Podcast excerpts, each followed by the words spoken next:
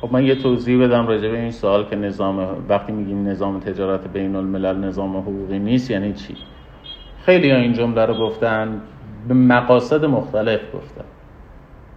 مثلا من شنیدم نقل شده از استاد بزرگوار روانشاد جناب آقای دکتر کاتوزیان که این گرایش های جدید رو کلا حقوق نمی‌دانستن.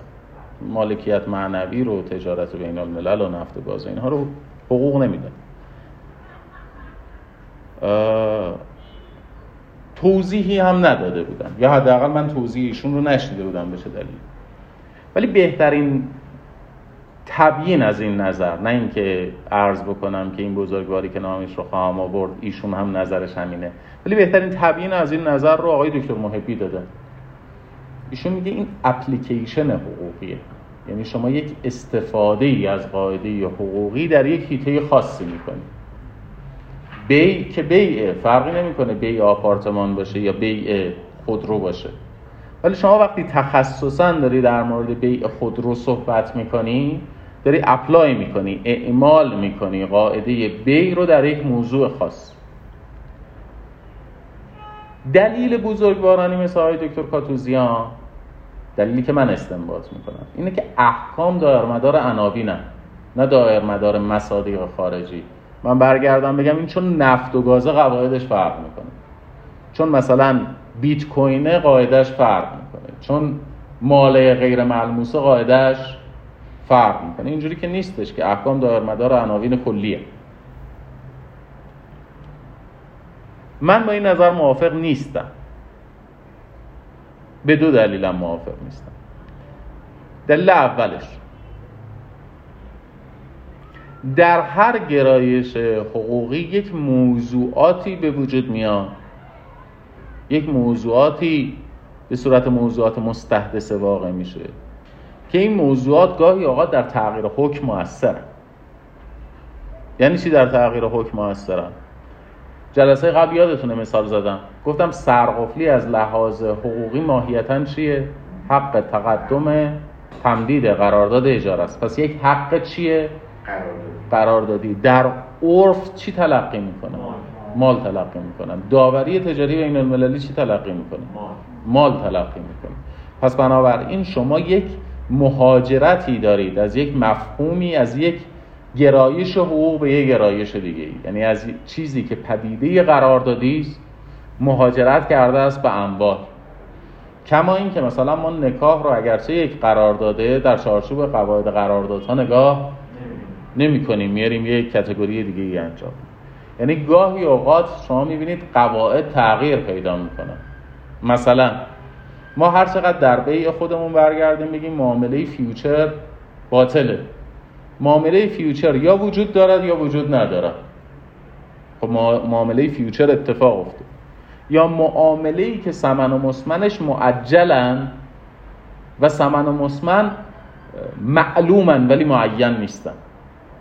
یعنی به یک توصیفی قرار تعیین بشن شناورن خب. اینها پدیده هایی هستش که مستحدثه است نتیجهش چی میشه؟ نتیجهش این هستش که ما وقتی برمیگردیم سفت و سور میگیم احکام دایر مدار عناوینن به این قضیه توجه نمی کنیم که گاهی اوقات تغییر در مستاق تغییر در حکم رو هم به دنبال داره حالا این جمله‌ای که دارم میگم خیلی خودم نسبت بهش محتاطم که دارم این جمله رو عرض می‌کنم دلایلشان دوم متدولوژی گرایش های مختلف حقوق با همدیگه نمی‌خونه. متدولوژی گرایش های مختلف حقوق با هم دیگه نمی‌خونه. مثلا ما در حقوق شرکت های بحثی داریم به اسم صلاحیت زمینی درسته؟ یعنی میگیم اساسنامه شرکت ها رو موسط تفسیر می‌کنیم یا مزیت شرکت دولتی چی؟ چرا؟ به خاطر اینکه اصل لیبرالیزم و تجارت آزاد مربوط به چیه؟ مربوط به تجارته یعنی ببینید دقت بکنید اصل تفسیر موسع صلاحیت شرکت ها از اینجا میاد که همگان اجازه تجارت دارن. همگان یعنی کی؟ وکیل، وزیر، کارمند چه می‌دونم پزشک همه اجازه تجارت دارن. همه اجازه سرمایه گذاری دارن. خب. یعنی شرکت ها هم دارند یا ندارن؟ خب. پس ما باید صلاحیت یک شرکت رو در سرمایه گذاری محدود تفسیر کنیم یا موسع از لیبرالیزم اقتصادیه که تفسیر موسع اساسنامه شرکت ها میاد. ولی در حقوق عمومی اصل بر صلاحیت است یا اصل بر عدم صلاحیت است؟ اصل بر عدم صلاحیت است. درسته؟ پس شما نمی‌تونید اونجا تفسیر موسع بکنید روشنه. باز دوباره برای شما مثال می‌زنم. اگر عملی مورد تایید من نباشه مورد تایید من نباشه و من دستور عدم اجراش رو داده باشم دقت بکنید. من کارمند دولت به شما که زیر دستمی دستور دادم یه کاری نکنید. و شما انجام می‌دید شما کارمند دولت انجام می‌دید آیا مسئولیت اون عملی که شما انجام دادید متوجه دولت است یا متوجه خودتون؟ متوجه خودتون. در حقوق بین الملل عمومی متوجه دولت. شما با دقت بکنید با قواعد حقوق مدنی اونجاییه که من چالش دارم با بزرگوارانی که من البته کسی نیستم که چالش داشته باشم. سوال دارم. از بزرگوارانی مثل آقای دکتر کاتوزیان اینه که کی ادعا کرده شما متدولوژی حقوق مدنی را اینا می‌تونی ببری تو حقوق تجارت استفاده کنی؟ نمی‌تونی. شما با با ماهیت عقد زمان حقوق مدنی نمی‌تونی سند تجاری رو توضیح بدی. یعنی توضیح دادن این که ارزم به خدمتتون که زمانت نامه بانکی آیا عقد زمان هستش یا نه کلا غلطه. سوال غلطه. مثل این میمونه که برگردیم بگیم که آقا پیانو چجور تاریه؟ پیانو اصلا تار نیست. این به اون ربطی نداره. از متدولوژی حقوق مدنی تو حقوق تجارت نمی‌تونی استفاده بکنی. پس به این دلیل به این دوتا دلیل من این حرفا رو قبول ندارم که آقا حقوق احکام دار مدار عناوینم ما یه سری احکام کلی داریم. یه سری متدولوژی های ازلی و ابدی حقوقی داریم در همه جا ازش استفاده می‌کنیم. نه. یک این متدولوژی ها از یک گرایش حقوق به یک گرایش دیگر حقوق تفاوت می‌کنه. مکانیک مکانیکه ولی ماشین کاربراتوری با ماشین انجکتوری فرق می‌کنه. و دوم تغییر موضوع به تغییر عناوین هم منجر میشه. این دومی خیلی محتاطم به خاطر اینکه خیلی منجر به دریوری گویی میشه. یعنی به بچه رشته تجارت بین الملل میگه چرا این حرفو می‌زنی؟ میگه که این مقتضای این. این شرط این که شما بتوانید اثبات بکنید شرط این که بتوانید اثبات بکنید اینه که قبلش ثابت بکنید تقلیل گرایی امکان پذیر نیست. یعنی چی؟ علم روشش تقلیل گراست یعنی تا زمانی که شما می توانید یک پدیده رو بر اساس پدیده ساده تری توضیح بدید بعد بر اساس پدیده ساده تر توضیح بدید. باید بر اساس پدیده ساده تر توضیح بدید. اگر یک پدیده رو نمی توانید بر اساس یک پدیده ساده تر توضیح بدید بر اساس چند پدیده ساده تر باید توضیح بدید؟ بایده من برمیگردم میگم بچه این تخته چه شکلیه؟ شکل هندسی این تخته چیه؟ مستطیله. یعنی شما دارید بر اساس یک شکل ساده تر توضیح می‌دید درسته؟ بر اساس یک مفهوم ساده تر چارزلیه غیر متساوی الازلاع قائم درسته؟ میگم شکل این اتاق چیه؟ مکعبه حالا مکعب توصیف یک پدیده پیچیده است بر اساس چند تا پدیده ساده تر یعنی شما بر اساس یک مستطیل توضیح نمی‌دید مکعب رو. بر اساس 6 تا مستطیل توضیح می‌دید. دقت کرد ولی شما نمی‌تونید برگردید بگید یعنی این حرف همینقدر احمقانه است. من بگم این تخته چه شکلیه؟ شما برگردید بگید که یک شکل منحصر به فرد. بگم این کلاس چه شکلیه؟ شما برگردید بگید یک شکل هندسی منحصر به فرد. شما وقتی ثابت کردید مکعب نیست وقتی ثابت کردید مربع نیست وقتی ثابت کردید مستطیل نیست. تازه می‌تونید ادعا بکنید یک شکل جدیده. یعنی شما باید اول ثابت کنید به چه دلیلی نامه بانکی را نمی شود بر اساس عقد زمان قانون مدنی توضیح داد. بعد حق دارید که برگردید بگید. یک چیزی وجود دارد به اسم سند تجاری. و از اونجا وارد بحث وصف تجریدی بشید قبلش نمی‌تونید این کارو بکنید. نمی‌تونید هر پدیده که من دست گذاشتم روش برگردید بگید این یه پدیده منحصر به فردیه. اول شما باید ثابت کنید قابل تجزیه به اجزای ساده تری نیست. خیلی ها در رشته تجارت بین الملل در حقوق نفت و گاز در مالکیت معنوی در این رشته های نوظهور دریوری که میگن اینه که با هر پدیده ای که مواجه میشن برمیگردن میگن این یک پد بعدم فکر می‌کنن مثلا کار مهم می‌کردن فکر می‌کنن مثلا دانشجو می‌خواد موضوع پایان نامه ارائه بده میگه این پدیده پدیده جدیدیه. میگه چرا می‌خوای رو این کار کنی؟ میگه چون پدیده جدیدیه. بعد هرچی پایان نامه نگاه می‌کنید در مورد پدیده های جدیده. پدیده جدیده. بعد پایان نامه که مثلا در زمان ابنامه بانکی دفاع شده در اعتبار اسنادی به درد نمی‌خوره چرا؟ چون جفتشون پدیده های جدیدی هستن و قواعد این به اون ربطی نداره خب این روش علمی نیست اما چرا من میگم تجارت بین الملل گرایشی به اسم تجارت بین الملل وجود ندارد حقوق به چند تا گرایش تقسیم میشه؟ خب عمومی و خصوصی بعدش. تقسیم بندی های کلانش.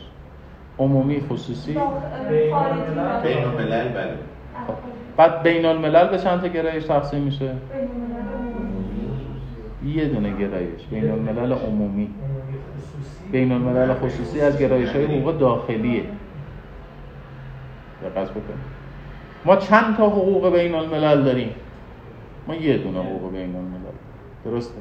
حقوق تجارت بین الملل از گرایش های کدوم نظم حقوقی داخلی یا بین الملل شیروی میگن بین الملل همین بین المللیه خصوصی یک از اسالی گفتم که من سوالم اینه. پس بیاید حرف اولتون اصلاح کنید. حقوق بین الملل دو تا گرایش دارد حقوق بین الملل عمومی و حقوق تجارت بین الملل بله اینو قبول داری؟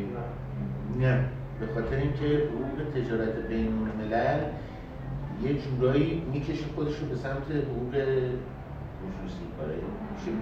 من سوالم اینه اول جانماییشو در بیاریم جز گرایش های حقوق بین الملل هست که نیست؟ بله. تجارت بین الملل. بله، هست شما چرا قانون مقررات اجرایی اصل 44 قانون اساسی جمهوری اسلامی ایران رو در تجارت بین الملل باید بخونید؟ از اگر از گرایش حقوق بین الملل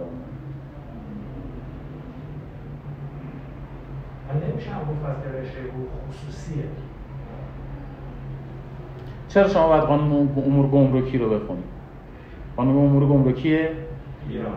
ایران رو چرا باید بخونید؟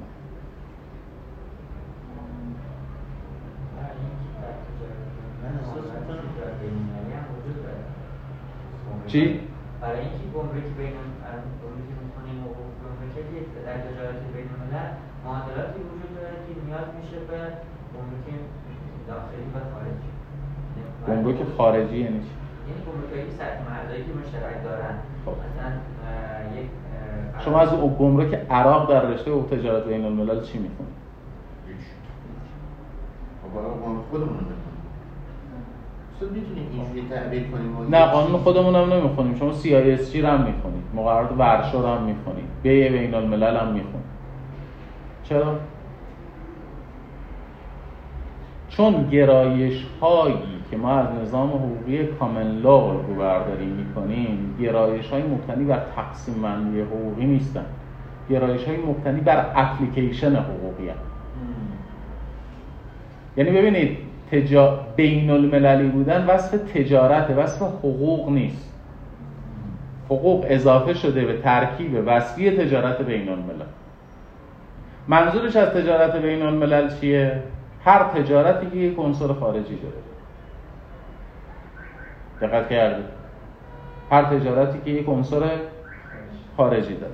یعنی اگر شما در ایران فارغ تحصیل رشته حقوق تجارت بین الملل بشید با حقوق تجارت بین المللی که یک نفر در انگلستان می‌خونه چه ربطی به هم دیگه داره؟ اصولا ربطی نداره. دلیل هم دارم براشو. شما برید کتاب حقوق تجارت بین الملل اشمیتوف رو ترجمه آقای دکتر اخلاقی رو بخونید. و اصلا بورینگه براتون. چون داره برمیگرده میگه مقررات گمرکی بریتانیا در ارتباط با مقررات گمرکی اتحادیه اروپا در ارتباط با مقررات گمرکی ایالات متحده امریکا چه دخلی به شما داره؟ هیچی. چرا؟ چون برای بریتانیا مقررات گمرکی ایالات متحده امریکا عنصر خارجیه. برای ما که اصلا اصلا عنصر داخلی نداره که. یک رابطه تجاری باید باشه با دخالت یک عامل حداقل یک عامل خارجی. درسته؟ پس شما مجبورید گرایش های از حقوق تجارت داخلیتون رو بخونید.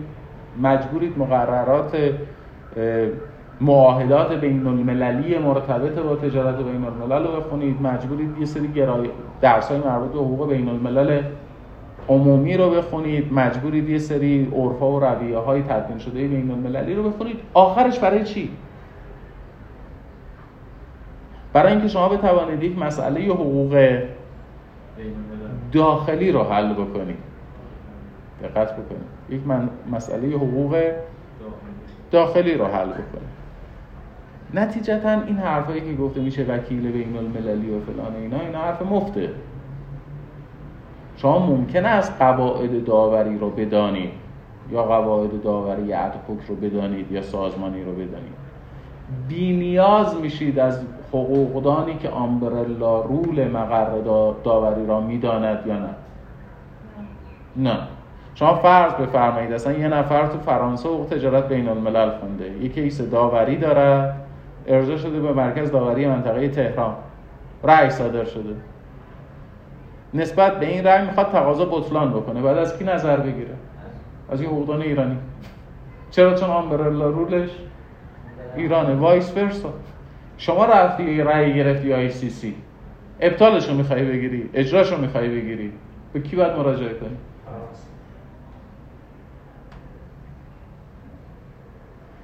بنابراین قطعا از گرایش های حقوق داخلی است.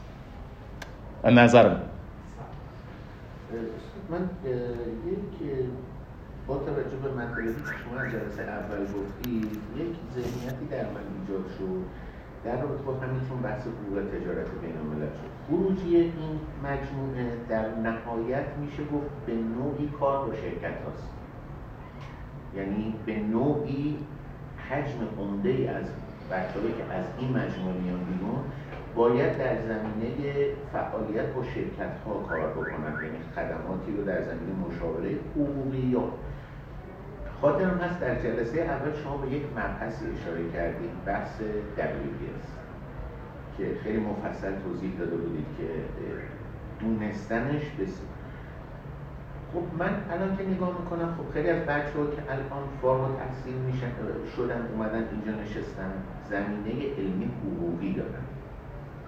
وقتی وارد یک شرکت بشن با اولین چالشی که باش مواجه میشن ساده ترین چیز بود که شرایط عمومی پیمانه شاید اصلا ندونن.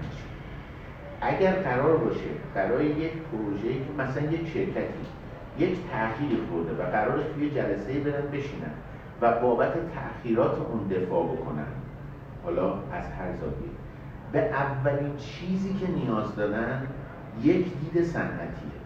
که متاسفانه این اتفاق نمیافته. شما من توی رزومتون نگاه کردم شما مدرک PMP بله. پس با کنترل پروژه اینا کاملا آشنا هستیم من خودم 20 سال کارم کنترل پروژه. و مثلا مهندس صنایع هم. اصلیت کارم مهندسی صنایع بوده و مدیریت پروژه. الان متوجه میشم اگر برم توی شرکتی و بخوام کار بکنم به عنوان اگر بگم خب من قانون مدنی رو بلدم قانون تجارت رو بلدم خب الان اومدم مشاور شما بشم. اولین اتفاقی که الان تو شرکت های ما میفته خب من چون به شدت هم با این قضیه درگیرم توی شرکت مختلف بحث تأخیراتیه که به خاطر نابسامانی که توی وضعیت شرکت های پیمانکاری اتفاق افتاده و مطالباتی که کارفرما دارن. هیچ کدوم از بچه ها با زمینه حقوقی نمی‌تونن اونجا کاری پیش ببرن. این رو قبول داری؟ من کار می‌کنم زمینه هم کاملا تا حد زیادی بله قبول دارم پس با انتصافی هم سر نیستی طلب نه نه عمده دارم میگم حالا مورد کیسی بله، تا حد زیادی قبول. من می‌خوام ببینم آیا این دید من شما تایید می‌کنید که برای یک کسی که تجارت بین الملل می‌خونه با دانش پایه حقوقی ورود به شرکت ها به عنوان یک مشاور کلی در مشاور حقوقی یک شرکت می‌تونه یک چالش بسیار وحشتناک برای اون آدم باشه. چون حالا ممکنه شرکت یه چند تا دعوای حقوقی داشته باشه در رابطه با بحث کارگری یا وصول مطالبات. اگر بحثی پیش بیاد که شما نیاز به برنامه زمانبندی داشته باشید اولین کاری که باید بکنید شما باید بتونید اون برنامه زمانبندی اون برنامه‌ای که با حالا به نوعی مایکروسافت نوشته شده با MS پراجکت نوشته شده یا با پیریمبر باید بتونی بخونیش. بله. و بر اساس اون بتونی کلیم کنی و تأخیراتت رو صفر کنی یا حالا درصد جریمه رو که می‌دونید شما قطعا آگاه هستید که جریمه ها کم نیست. میلیاردی جریمه های پروژه ها خب می‌خواید به چه نتیجه ای تش برسید؟ که به نظر من این حقوق تجارت یه چیز این حقوق تجارت یه چیزایی کم داره. یعنی یه چیزهایی برای آموزش توی بچه ها کم داره. ببین بچه ها یه زمانی داریم در مورد ابر انسان صحبت می‌کنیم. یه زمانی در مورد آدم متعارف معمولی داریم صحبت می‌کنیم. من 99 درصد بچه های فارغ التحصیل رشته حقوق رو حقوقدان نمی‌دونم. حقوقدان نمی‌دونم. دلیلش هم این هستش که زبان صفر. اصول صفر قواعد فقه صفر. خب؟ کسی که اینا رو بلد نیست جزا هم نمی‌فهمه. بازم هستن کسایی که مخالف من باشن و من جانمازم آب نمی‌کشم. من دارم برمیگردم میگم کسی که اصول قواعد بلد نیست اصلا توان استنباط نداره. خدا بیامرز آقای دکتر ابوالحسن محمدی رو بهترین عنوان رو برای کتابش انتخاب کرده. اسم کتابش چیه؟ مبانی استنباط. شما تا زمانی که اصول قواعد و زبان بلد نباشید اصلا باقیش قصه است. من قبول دارم که اگر شما اصول بلد باشی قواعد بلد باشی زبان بلد باشی و وارد یه صحنه ای بشی مثل مثلا ارزم به خدمتتون کار شرکت ها باز هم برات سخته چون یه ادبیاتی داره که شما نمی‌شناسید و یه درخواستی داره که شما نمی‌فهمید. ماها تربیت میشیم واسه دادگاه. شرکت ها کار نمی‌کنن که برن دادگاه. شما باید بلد باشی چجوری قرارداد ببندی باید بلد باشی چجوری قرارداد مانیتور بکنی باید بلد باشی چجوری تهدید بکنی باید بلد باشی ولی از اینجا به بعدم میافتیم تو اراجیف گفتن.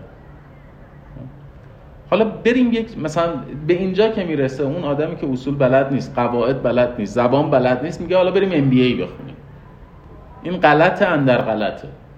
یعنی اگر شما میری توی یه شرکتی می‌بینی بلد نیستی نمی‌فهمی WBS چیه نمی‌دونی schedule management چیه چیکار باید بکنی؟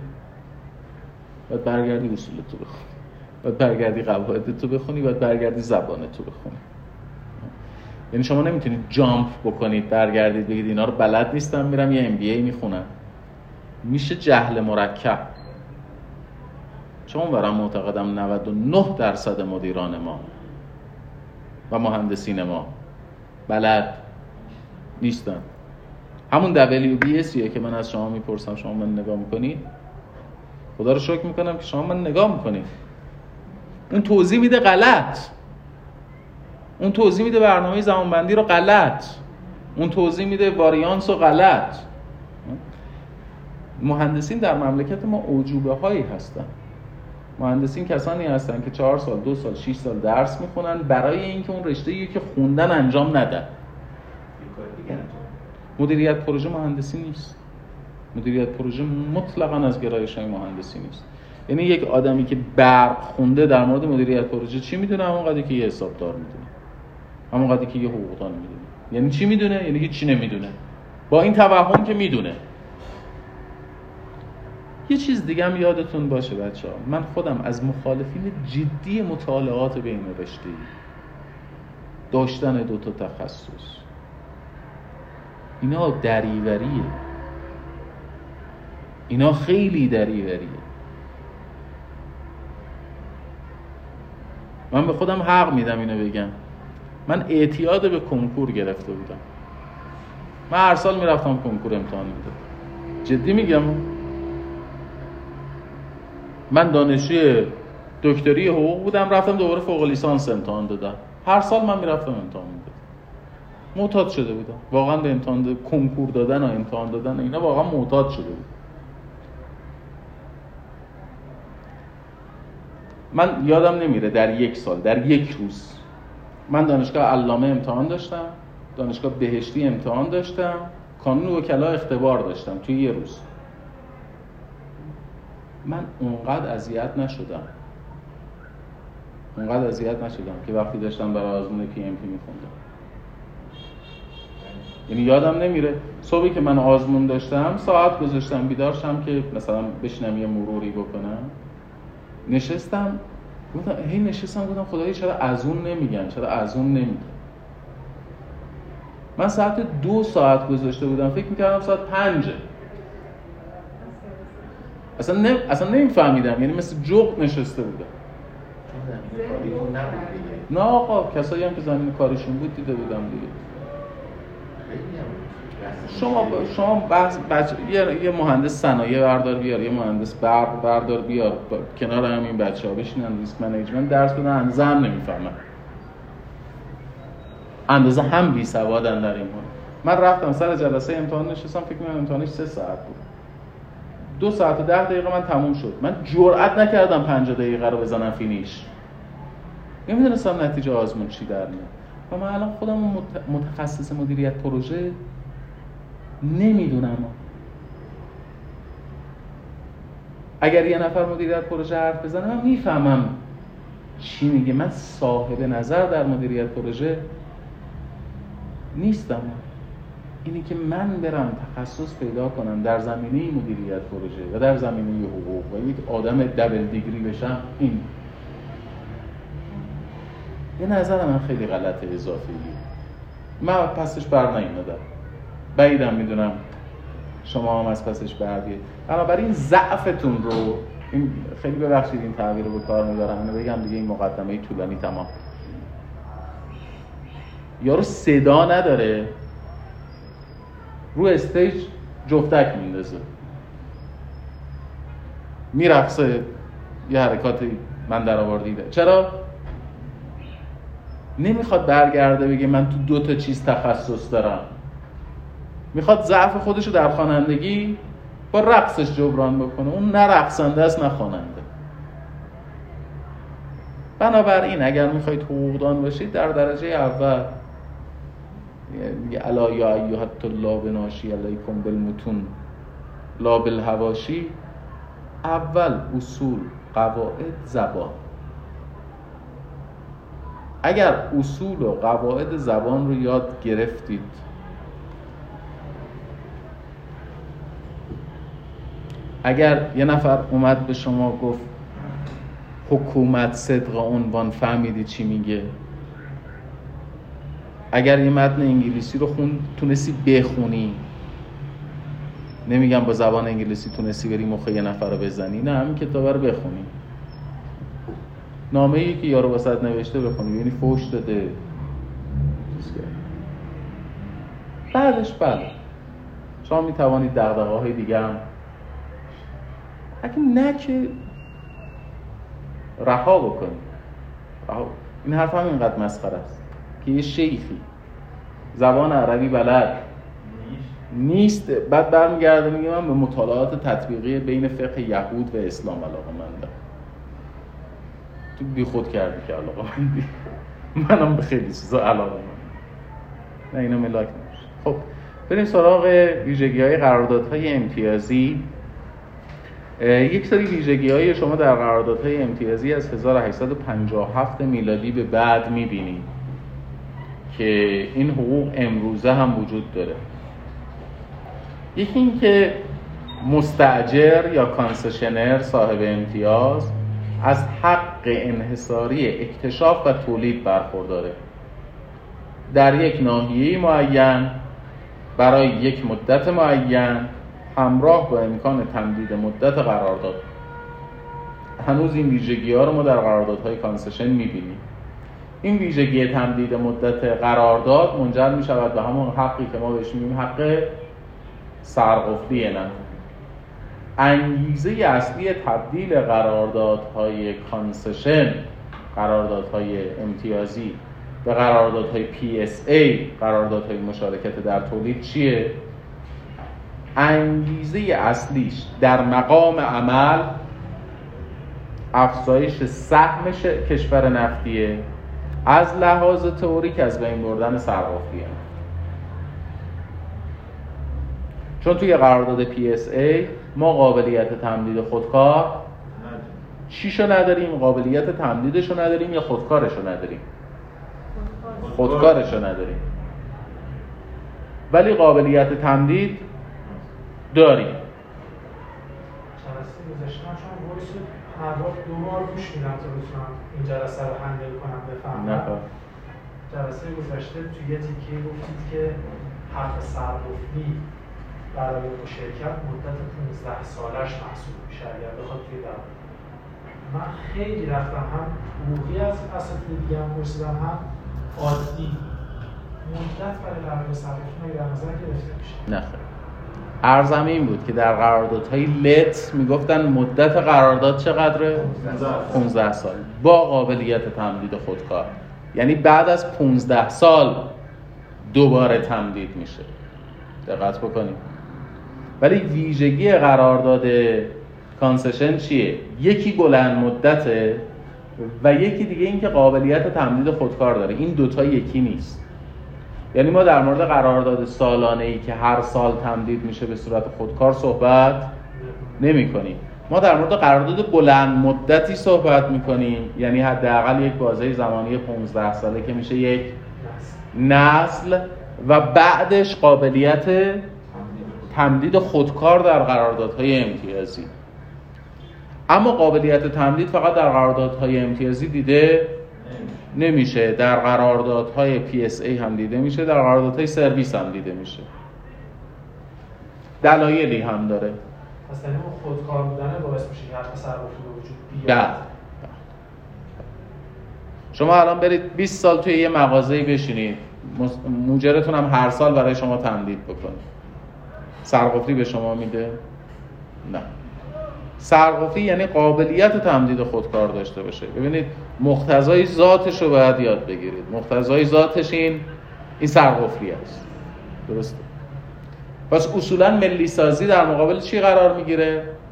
در مقابل این سرقفلیه قرار می‌گیره. یعنی می‌خواد این قابلیت تمدید خودکار رو برداره. ولی وقتی خودکارش رو برداشت لزوما قابلیت تمدیدش رو بر نمیداره. دو تا دلیل هم داره. دلیل اول بچه ما میگیم یه پروژه نفتی عبارت است از اکتشاف استخراج بهره برداری درسته؟ یعنی شما توی مرحله اکتشاف عملیات استخراج انجام نمیدی؟ آخر عملیات اکتشاف چای اپرایزاله چای اپرایزال هم تولید دارن در مرحله اکتشافی تو مرحله استخراج شما مطالعات اکتشافی انجام نمی‌دید شما وقتی دارید استخراج می‌کنید یه دفعه می‌بینید فشار یه مخزنی کمه. میرید مطالعات ژئومورفولوژیک انجام می‌دید که چی شده که فشار مخزن کاهش پیدا کرده. در مرحله بهره برداری کار استخراجی انجام نمی‌دید. کار اکتشافی انجام نمی‌دید.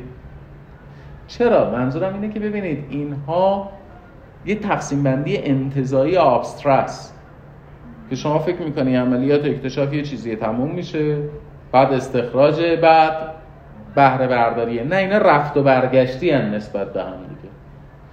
نتیجتا شما در مرحله بهره برداری می‌تونی برگردی بگی از کسی که اکتشاف و استخراج کرده بی نیازی؟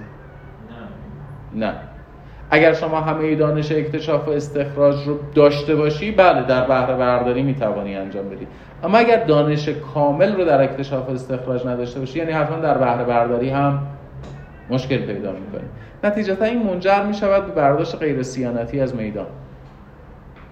پس شما ترجیح میده همون کسی که اکتشاف و استخراج کرده همون چیکار کنه؟ بهره برداری بکنه. این میشه قابلیت تمدیدش. یه شرط دیگه هم داره. یه دلیل دیگه هم داره. بچه چند تا راه داریم؟ اون مثلا این دفعه که اومدید این کوههای خالی اینجا رو نگاه کنید. ما با این کوه خالی چیکار می‌تونیم بکنیم؟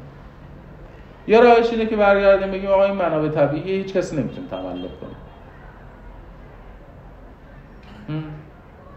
یه راه دیگه اینه که برگردیم بگیم که نه اونایی که سند نداره منابع طبیعیه. اونایی که سند داره خب یارو سند داره دیگه. حالا چه بهره برداری بکنه چه بهره برداری نه. یه راه دیگه اینه که برگردیم بگیم که آقا هر کسی بهره برداری کرد آبادش کرد مال اون یه راه دیگه هم اینه که برگردیم بگیم تا زمانی که آباد نگهش داشتی مال تو. درسته؟ یعنی شما میام من می‌پرسی آقا من می‌تونم این کوه رو بگیرم؟ من چی جواب میدم؟ میگم بله. تا زمانی که این کوه آباد نگه به محض اینکه متروک شد به محض اینکه دیگه بهره برداری نکردی مالک هم نیستی. حالا این رو بیاریم توی قراردادهای نفتی. می‌تونم برگردم بگم تا زمانی که commercial production دارد. مخصوصا در اختیار توست.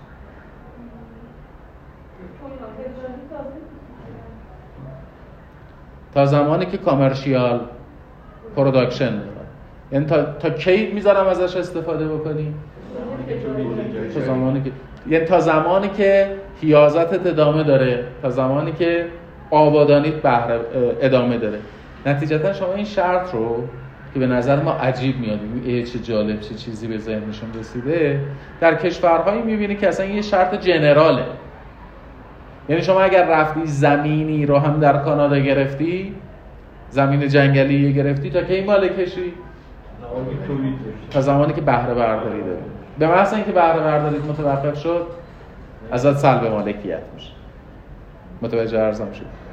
این در استرالیا هم کلا در کشورهای کاملا این یک عددی در اولین قرارداد امتیازی در 1857 پرداخت می‌شد. یک هشتم عواید فعالیت ها فعالیت های تولیدی به عنوان حق امتیاز. هنوز این رویالتی حق امتیاز در قراردادهای امتیازی وجود داره. دارم ویژگی قراردادهای امتیازی قدیمی میگم که هنوز هم وجود داره. و جالب خدمت شما عرض کنم تعهد مستجر برای اجرای عملیات به محض قابلیت اجرا و بدون تأخیر. یعنی اگر بهت دادم باید بلا فاصله شروع بکنی به عمران آبادانی. نکنی قرارداد اجارت فصل. این ویژگی توی کدوم قرارداد هستش؟ در قراردادهای امتیازی. نسل جدید یا نسل قدیم؟ قدیم. کدوم یکی از این ویژگی هایی که گفتم تو همه قراردادهای نفتی هست؟ این آخری تو همه هست. یعنی این ویژگی که شما باید عملیات اکتشاف و استخراج رو بلا فاصله آغاز بکنی در قراردادهای PSA هم هست در قراردادهای سرویس هم هست در قراردادهای buyback هم هست در قراردادهای IPC هم هست. یادتونه می‌گفتم که اینها یک یه جور در واقع تکامل دارن. پس بنابراین وقتی شما این ویژگی رو در قراردادهای مثلا IPC می‌بینی نمی‌تونی برگردی بگی این ویژگی قرارداد IPC. حتی این ویژگی که یک ناحیه معین و یک مدت معین هست. این ویژگی مدت معین و ناحیه معین رو هم شما در بقیه قراردادهای نفتی می‌بینید ویژگی concession چیه؟ بلند مدت بودنشه؟ بله یا نه؟ نه قابلیت تمدید خودکارش قابلیت تمدید خودکارش دقت بکنید در ازای چی؟ در ازای حق امتیاز یعنی باقی ویژگی هاشو من باید تو بقیه قراردادهای نفتی ببینم یعنی اگر یه قراردادی یه قرارداد نفتی سرقفلی نداشته باشه و رویالتی نداشته باشه. آیا لزوما در یک مدت زمان معین در یک ناحیه معین نیست؟ نه حتما هست. صرف نظر از مدل قراردادش آیا شرط شروع بهره برداری درش وجود نداره؟ نه قطعا وجود داره. یه تعبیری از معصوم هست. میگه که ما رو از جایگاه الوهیت بیارید پایین. هر چی دلتون می‌خواد راجع به ما بگید. حالا بلا تشبیه. من میگم کانسشن تنها ویژگی که داره چیه؟ الوهیتش در چیه؟ در تمدید خودکارش و حق امتیازش. این دوتا رو ازش بگی. هر ویژگی که داره بقیه قراردادهای نفتی هم داره.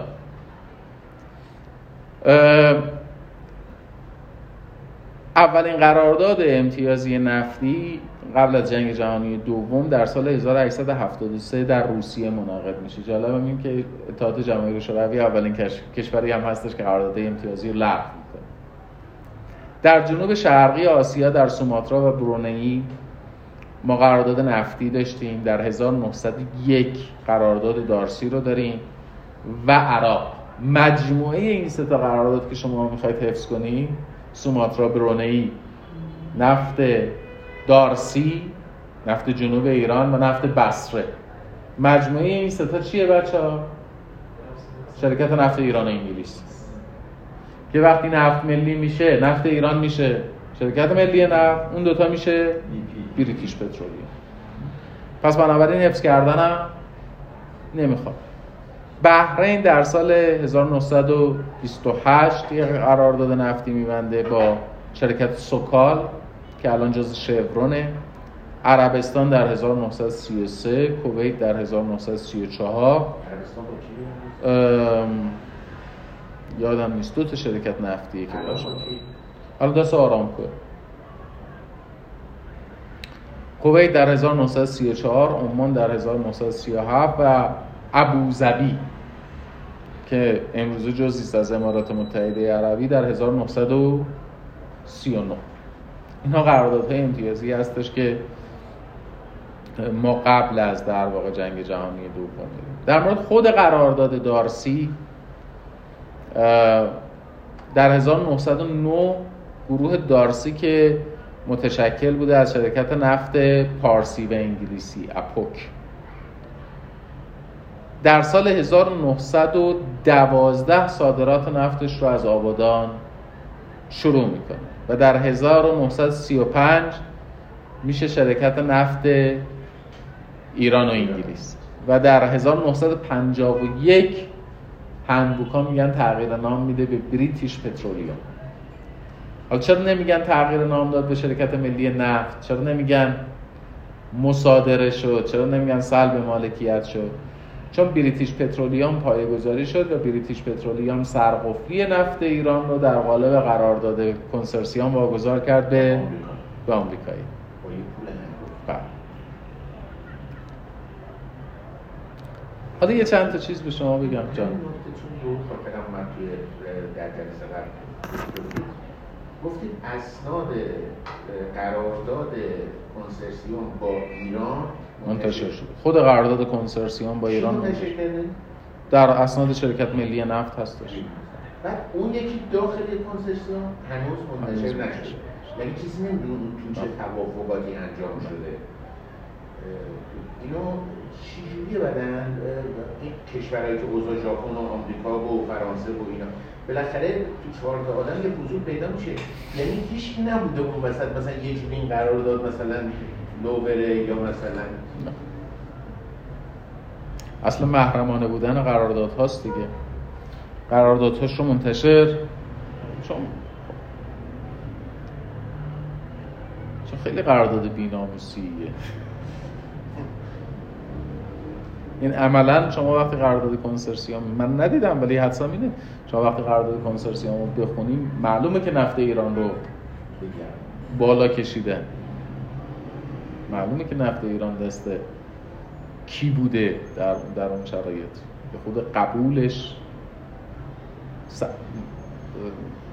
امریکایی که ارباس ایران رو زدن؟ حملات شیمیایی عراق مال کیه؟ کودتای سی و دو مال کیه؟ معاهده ترکمانچای مال کیه؟ هنوز جاش زخمه. هنوز ناسوره. چی دارم میگم؟ کسی نمیاد یه سندی منتشر بکنه که در واقع این وسواس ها و این ناراحتی ها رو شب میخوابیم به طوری توسعه دامن می‌زنیم. دیشب تا شب گوش هنوز بخشی از وصیت- مثلا؟ کجا قایمش می‌کنن؟ هنوز بخشی از وصیت‌نامه زیگموند فروید محرمانه است منتشر نشده. دیگه شما چی برسه به این قضیه. خیلی, خیلی اسناد محرمانه اینجوری داریم. همین چند وقت پیش چند سال پیش بود. من اتفاقا داشتم از دانشگاه برمیگشتم رادیو شنیدم. اصلا حالم بد شد زدم کنار نگر داشتم. از کتابخونه ملی از کتابخونه مجلس. توبه نامه سید علی محمد بابو دزدیدن. توبه نامه سید علی محمد باب رو از کتابخونه مجلس دزدیدن سند بسیار مهمی بود. چون امیر کبیر باب تقاضا کرد ببخشنش. خبر به امیر کبیر رسید. امیر کبیر گفت توبه نامه بنویسه. توبه نامه رو که نوشت گفتن گفت اعدامش کنید. توبه نامه رو گرفت و گفت اعدامش کنید. این مستند بمونه تو تاریخ. که این توبه کردم چند وقت پیش مثلا توبه نامه سید علی محمد با گم شد. اینجوری نیستش که شما اسناد در اساس حکومت پاپ یک سندی است که میگن که پاپ به اسم عطیه کنستانتین که میگن پاپ امپراتور روم حکومت امپراتوری روم غربی رو به پاپ واگذار کرده در قرن 15 مشخص شد اصل سند جعلیه. 1500 سال پاپ بر اساس این حکومت می‌کرده خب بریم سراغ ویژگی های مشترک قراردادهای امتیازی یه چند تا جمله بهتون میگم شاید عجیب باشه براتون. دارم در مورد کی حرف می‌زنم بچه ها قبل از جنگ جهانی دوم. مالکیت نفت درون مخزن منتقل نمی شود. به عنوان ویژگی چی دارم میگم؟ قرارداد امتیازی قدیم یا جدید؟ قدیم. قبل از جنگ جهانی دوم. مالکیت نفت درون مخزن منتقل نمی شود. حالا ببینید بعضی وقتا ما چه حرفای بی ربطی میشنویم. که آیا در قرارداد آی پی سی مالکیت نفت درون مخزن منتقل می شود؟ یا نمی شود یا میریم می‌خونیم ویژگی قرارداد امتیازی این است که مالکیت نفت درون مخزن منتقل می شود در بقیه انواع قراردادهای نفتی مالکیت نفت درون مخزن منتقل نمی شود گفتم ویژگی قرارداد امتیازی چیه؟ مقتضای ذاتش چیه؟ خودکار. تمدید خودکار. درسته؟ گفتم ویژگیش مالکیت نفت درون مخزن هست یا نیست؟ نه. پس مالکیت نفت درون مخزن منتقل نمی شود از کی? از قبل انقلاب. از قبل از جنگ جهانی دوم مالکیت نفت درون مخزن منتقل نمی شود از قبل مصدق. از عهد بوق. از اولش مالکیت نفت درون مخزن منتقل نمی شده حالا چی شده که برای ما مهم شده که مالکیت نفت درون مخزن منتقل میشه یا نمیشه؟ اولا ببینیم چرا منتقل نمیشه. من گفتم اگر ما بتوانیم یک چیزی رو به, سا... به شکل ساده تری توضیح بدهیم باید به شکل ساده تر توضیح بدهیم یا نده؟ شرعا این کفتره رو که تو حواس شما می‌تونید به من بفروشید یا نه؟ اگر همینی که تو هوا داره الان میپره. اون ماهیه که تو دریاست چی؟ قابل سید باشه. نه بازم نمی‌تونیم بفروشیم. قابل سیدم هست. نه ما نمی‌تونیم بفروشیم کی می‌تونی بفروشی؟ کنم. کنم. وقتی پیازتش بکنی وقتی بگیریش در تصرفت باشه. این مفهوم مفهوم فقهیه یا مفهوم فقهی نیست؟ فقهی. پس چرا شما برمیگردید در حقوق که مبنای فقهی نداره لزوما برمیگردید میگید مالکیت اعلی درجه چیه؟ اعلی درجه چه حقی؟ حق؟ تصرف حق تصرف. یعنی تصرف مقدم است بر بر مالکیت. مالکیت وقت یه نتایجی ازش گرفته میشه. نتیجهش اینه که شما چیزی رو که درش تصرف ندارید مالکیت هم ندارید. برگشتیم عقب دیگه. چرا پرنده رو نمی‌تونم بفروشم؟ چون در تصرف. هم. نیست احکام دایر مدار عناوین هم. درسته؟ نفت درون مخزن رو چه کسی نسبت بهش تصرف داره؟ دولت تصرف به مفهوم واقعی کلمه چه کسی همون یه نفره که گفتید بهش واگو همون یه نفره که گفتید بهش واگذار میشه اگر خارجی باشه میشه استعمار اگه داخلی باشه میشه ملیشه اون یه دون نفره اون من برمیگردم میگم فضای آسمان ایران در اختیار شماست. بله. کفتره رو می‌تونی بهم بفروشی یا نه؟ بله. بازم نه. چون تصرفت نیست. درسته؟ من دارم برمیگردم میگم هیچ کس نمی‌تونه سید کنه جز شما. کفتره رو حالا می‌تونی بفروشی یا نمی‌تونی بفروشی؟ بازم نمی‌تونی بفروشی چون تحت تصرفت نیست. چه کسی می‌تواند سید کند؟ فقط شما. این میشه انحصار. درسته؟ همه می‌تونن سید بکنن. این انحصار نیست. ولی چه در انحصار؟ چه در غیر انحصار؟ ضابطه چیه؟ تصرف. نفت تو توی مخزن در تصرف کیه؟ نفت توی مخزن در تصرف. حالا هیچکی نیست. آقا چه فرقی داره بین پرنده توی آسمون یا نفت ته چاه دستت هست یا دستت نیست؟ مال هیچکی نیست. کی دستت میاد؟ سر چاه پس حفظ کردنی نیست. اولین جایی که تحت تصرفت قرار می‌گیره کجاست؟ سر چاه okay. این چیزی هستش که در نظام حقوقی امریکا بهش میگن rule of capture بعضی اومدن ترجمه کردن به قاعده تصرف بعضی اومدن ترجمه کردن به قاعده حیازت. اوکی. شبیهشه. یعنی عملا اون نفتی که الان توی یه مخزن مثلا زیر سیستان و بلوچستان یا توی دریای عمان به سمت ایران تو آبهای هستن مال هیچکی نیست. مال هیچکی نیست. آفرین. مال ما نیست. مال ما نیست. حالا ببینید ببینید چه چیزایی حفظ کردید و اشتباه کردید. ما میگیم اصل چی چیه دائم بر منابع طبیعی؟ چرا نمیگیم مالکیه؟ چون قابل تصرف چون قابل تصرف اصل حاکمیت دائم بر منابع طبیعی در حقوق بین الملل از کجا میاد؟ از اینجایی که شما نمی‌توانید نسبت بهش ادعای مالکیت بکنید. داره داد می‌زنه من مفهوم حقوق عمومی هم. درسته؟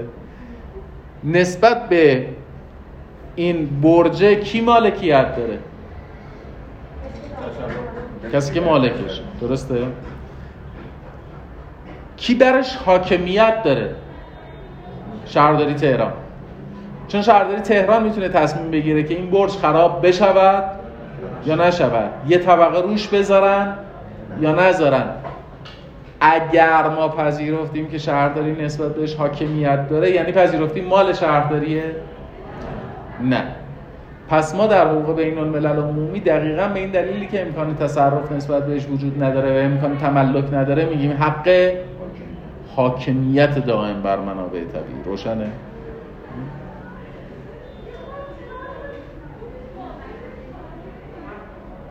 اوکیه. پیچیده که نیستش.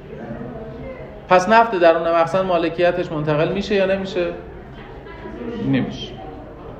نتیجتا شما به عنوان یک شرکت در صورتهای مالیت می‌تونی بیاری یا نمی‌تونی بیاری؟ نمی‌تونی بیاری. پس بنابراین وقتی من در صورتهای مالیم نمی‌تونم بیارم شما بگیم مال منه یا من بگم مال منه؟ چه فرقی می‌کنه؟ در صورتهای مالیم قابل انعکاس نیست.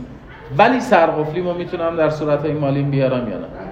پس سرقفلی قابلیت تمدید خودکار واسه من مهم هست. پس اگر اگر قرارداد من شما با این شرط با من قرارداد ببندید که قرارداد من قابلیت تمدید خودکار داره. ولی به این شرط با من میبندی که من تو قرارداد بنویسم نفت درون مخزن مال توه. قبول می‌کنی یا نمی‌کنی؟ بازم نمیشه. همون پرنده است دیگه. من میگم پرنده مال شما خوب دقت بکنی. میشه گفت. خوب دقت بکنی. در مقام انعقاد قرار دادی. در مقام انعقاد قرار دادی. تو به من میگی من به این شرط حاضرم به تو قابلیت تمدید مدت خودکار قرارداد رو بدم که شما تو قرارداد قبول بکنیم. بنویسیم نفت درون مخزن مال منه. شما قبول می‌کنی یا نمی‌کنی؟ اول اینو جواب بدید. یا نه. شما میگی قبول نمی‌کنی؟ باطله. شما مگه حافظ نظام حقوقی هستی؟ مگه موقعی که داری قرارداد میبندی به عنوان یوزر دارن ازت امتحان حقوق می‌گیرن. یارو داره میگه آقا به این شرط این سرقفلیه رو بهت میدم که 20 میلیارد میارزه که تو این شرط باطل رو تو قرارداد بذاری. کدوم آدم غیر عاقلی؟ میگه نه. این شرط باطله. و من تو قرارداد شرط باطل نمی‌ذارم. یعنی اگر شما دیدید یه آدم بی ربط اسکل بی سوادی داره اصرار می‌کنه یه شرط باطلی تو قرارداد بذارید راش چیه؟ خب بذارید. موافقت با شرط باطل چه تأثیری داره؟ م... شما باید مخالفت بکنی با شرط مبتل نه شرط باطل. توی یه مملکتی نفت ملی شده. یعنی چی لغو شده؟ مالکیت و منابع نفت. نه چی دقیق به هم جواب بدی حاکمیت. دقیق به هم جواب بدی کنترل تولید و کنترل قبل از اینکه ملی بشه قرارداد چی بوده؟ امتیازی بوده یا نبوده؟ سرقفلی داشته یا نداشته؟ خب. این یارو اومده سرقفلیه رو هوا کرده دیگه. وقتی گفته ملی شد یعنی سرقفلی بی سرقفلی. درسته؟ بعد گفته من باب اینکه سرقفلی تو نقص کردم چی بهت میدم؟ گفته توفم کف دستت نمیندازه. درسته؟ برو شکایت کن. یارو رفته شکایت کرده. کجا؟ لاهه لاهه چی گفته؟ قرار عدم صلاحیت صادر کرده. گفته برو دادگاه ایران شکایت کن. یعنی قضیه سرقفلی مالید. درسته؟ این ملی شدن صنعت نفت بوده دیگه. حالا اومدیم کودتا کردیم. اون یارو رو هم ورداشتیم. سر میز مذاکره هم نشستیم. داریم میگیم که آقا اون سرقفلیه رو بده به من. همون سرقفلیه که لغو شده بود. این مذاکرات قرارداد کنسرسیوم دیگه بین. نفه بین ایران و کنسرسیوم. ایران داره چی رو به کنسرسیوم میده؟ حق سرقفلی نفت. درسته؟ خب اگه این لو بره که معلوم میشه که ملی شدن صنعت نفت کشف بوده دیگه. اومدن معنا رو عوض کردن. گفتن نه ملی شدن صنعت نفت یعنی اینکه مالکیت نفتی درون مخزن منتقل میشه. پولمون زدن گفتید دیگه گفتید اون جلسه گفتید گفتید مصدق اومد گفت نفت داخل مخزن مالکیتش مال واسه یعنی ملی شدن؟ نه. گفتم بعد از مصدق اومدن شاه گفتن اومد. گفت. شاه اومد گفت گفت نه ملی شدن صنعت نفت یعنی نفت در مخزن مال ماست. مال ماست. غربیان چی داشتید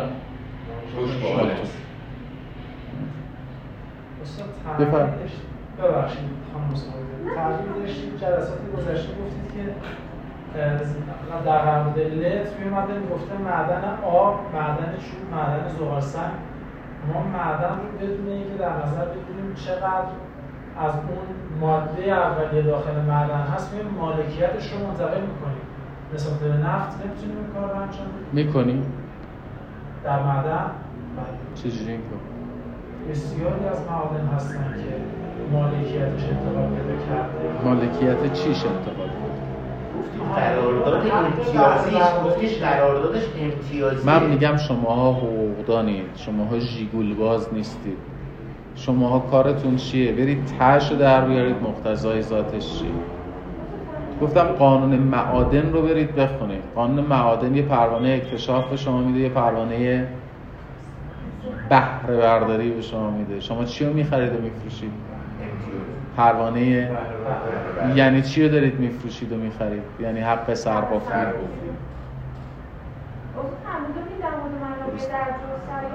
همین موضوع. یعنی می‌خوام به شما برگردم بگم ببینید من میگم وقتی شما تحلیل تحلیل حقوقی باشه یعنی این قانون معادن ایران مدلش چیه؟ مدلش امتیازیه.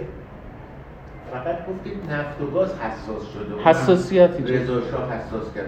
بله. دقت کردید ارزم رو؟ سر نخ و گم نکنید بچه سر نخ و گم بکنید تو امتحان با دمپای ابری خیس می‌زنن. لای نمد. لای... نه نه نمی‌خوره اونجوری نمد مال کردنه مقتضای ذات قرارداد امتیازی چیه؟ سر یعنی قابلیت تمدید خودکار. در ازای رویالتی. ولی اینو نمی‌خوام برام حفظ بکنید. اینو می‌خوام برام بفهمید. سر این قضیه آدم کشته شده. سر این قضیه دکتر فاطمی کشته شده.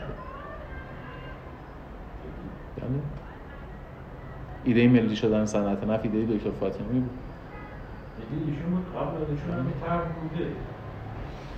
در جبهه ملی پیشنهاد دکتر فاطمی. آدم کشته شده براش. مصدق سر این قضیه حسر خانگی شد تا مرد. چی رو می‌خواستن؟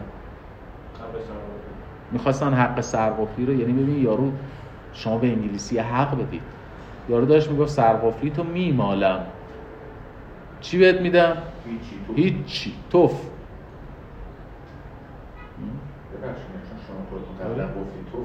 واقعا توف می‌خواست بندازه کف دست انگلیس دقت کردی. مالکیت نفت درون مخزن چه اهمیتی داره؟ چی اهمیت داره؟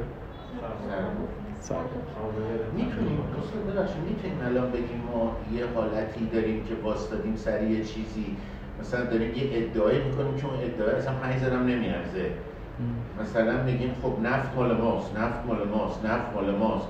بعد مثلا خب نفت اونم میگه مال توه. شما گرد بعد خب حالا اون قرارداد امتیازی می‌تونه خیلی کمک های دیگه ای به ما بکنه. اصلا می‌تونه خیلی یه پولی بیاد اصلا بدون دردسر. ولی سر یه چیزی باز دادیم که پیشرفت می‌تونیم ببینید شما ما نباید قربانی واژه ها بشیم. شما قرارداد IPC رو بخونید. در قرارداد IPC. تقریبا نزدیک به این عبارتی که من دارم میگم. داره. میگه امضای این قرارداد به هیچ وجه. تأثیری در مالکیت نفت درون مخزن نداره. و طرف قرارداد تعهد می‌کند در هیچ زمانی هیچ گونه ادعایی نسبت به مالکیت نفت درون مخزن نداشته باشد. هر گونه اصلاحیه‌ای در این قرارداد که مقایرتی با مالکیت نفت درون مخزن به نام جمهوری اسلامی ایران داشته باشد بلا اعتبار است. طرف قرارداد در نزد هیچ مرجعی و به هر ترتیبی نمی‌تواند هر گونه ادعایی تصریحا و یا تلویحا به این امر داشته باشد که مدعی مالکیت نفت درون مخزن است. اوکی. یک صفحه و نیم اینو نوشته. چه اهمیتی داره؟ هیچ. یک جایی یک جایی. در jointly and several responsibility مسئولیت م... انفرادی و تضامنی. که میگه می‌تونن کنسرسیون بشن بیا میگه اعضای کنسرسیون منفردن و متضامنا مسئولن همه تعهدات رو باید انجام بدن. در همه موارد میباید پاسخگو باشن. عدم اجرای تعهد توسط یکی مانع درخواست اجرای تعهد توسط دیگری نیست. همه اینا رو میگه. و بعد برمیگرده میگه که اعضای کنسرسیون می توانند حقوق مالی ناشی از این قرارداد را در نزد مراجع رسمی مالی ثبت و افشا نمایند.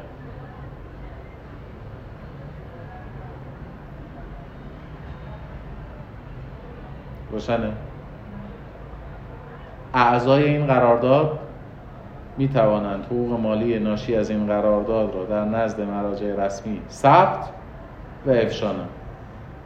قرارداد آی پی سی یک قراردادی است که یه دوره تمدید خودکار داره.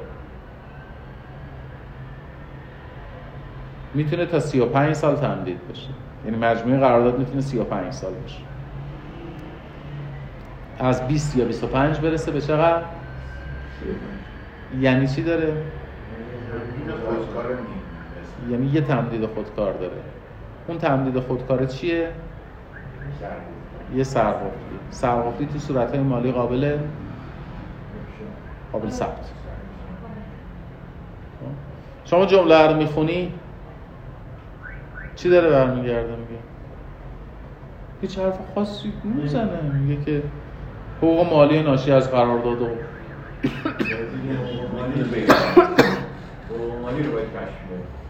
حقوق مالیه چیه؟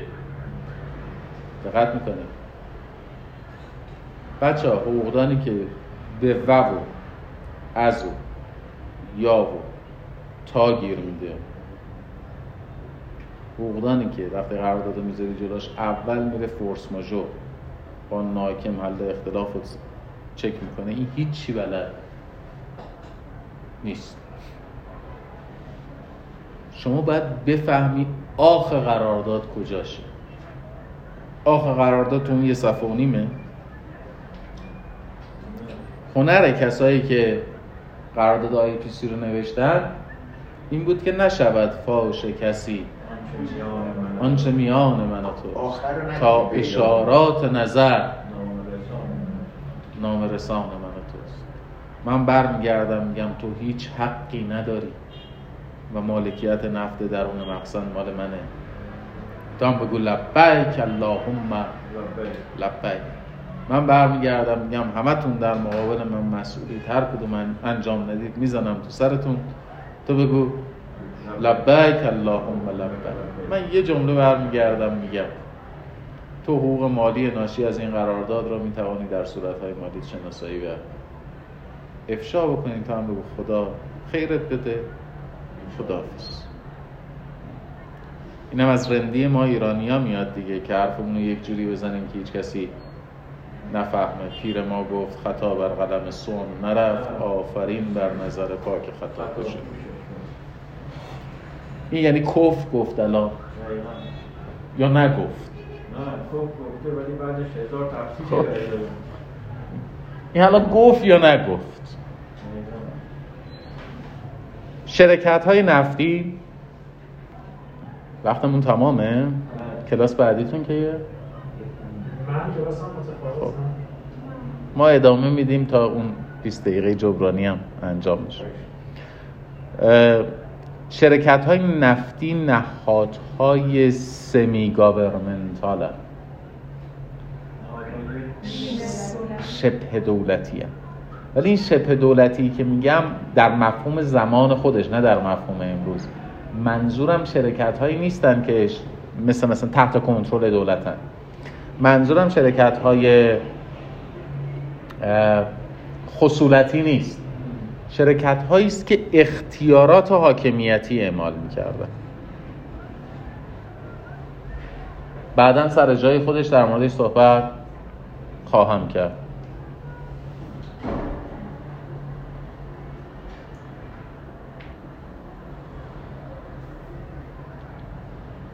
شاه خوشحال از دید ایرانیا کیه؟ کسی که ما میگیم عرقخور بود و زنباره بود و ناصرالدین شاه. این ناصرالدین شاه خوشحال چرا گفت چاه نفت در مسجد سلیمان حفظ بشه؟ چرا لوکیشن امتیازی از اونجا استارت می‌خوره عملیاتش؟ کیا مسجد سلیمان رفتن؟ کیا جنوب رفتن؟ توی جنوب چند قومیت آدم زندگی می‌کنه؟ فارس و عرب. فارساشون کجایی هم؟ بختیاری هم.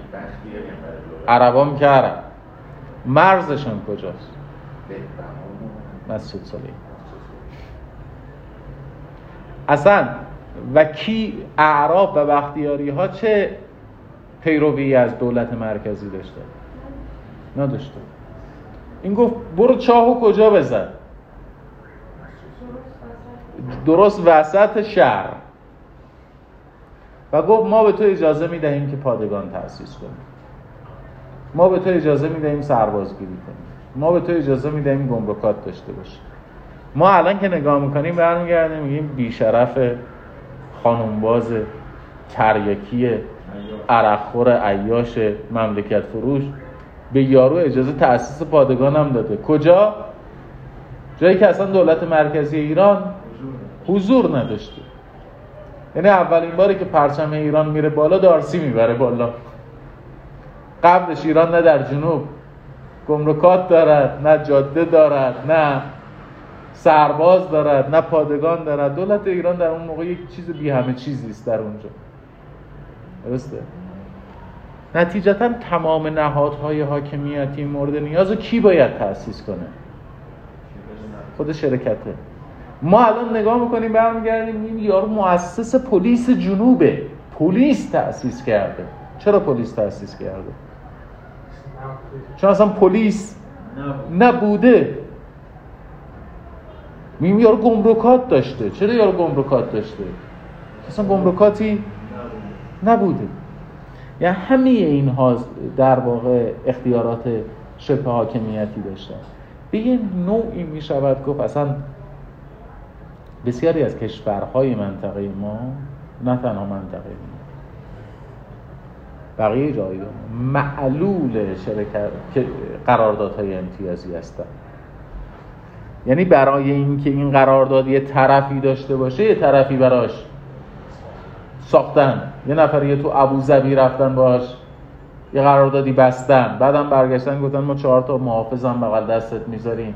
یه کشتی هم اینجا می‌ذاریم دو تا سربازم اینجا می‌ذاریم. یعنی در واقع ما که الان برمیگردیم استقلال ما با این قراردادها خدشه دار شده به این قضیه توجه نمی کنیم که اساسا ما قبل این قراردادها اونجاها نبودیم. نتیجتا اینها مجبور بودن که چیکار بکنن؟ سیستم حمل و نقلشون هم خودشون پیاده بکنن. و چجوری قرارداد میبستن؟ به تعبیر من مک. به تعبیر من مک.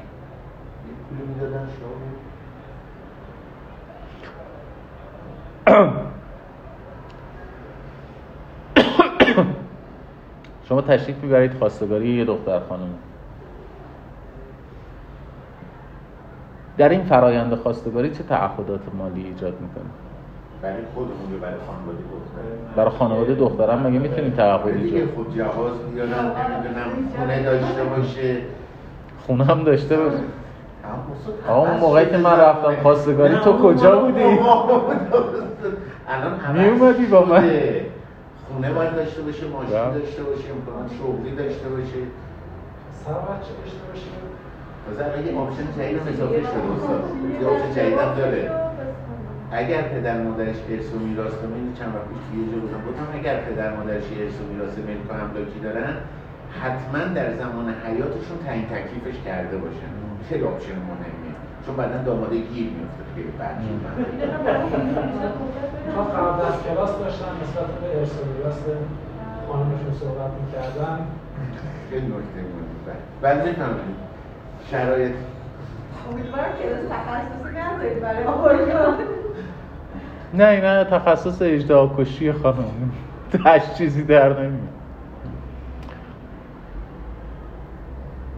شرایط خودمون رو پس می‌دید با همکف خودتون ازدواج کنید. و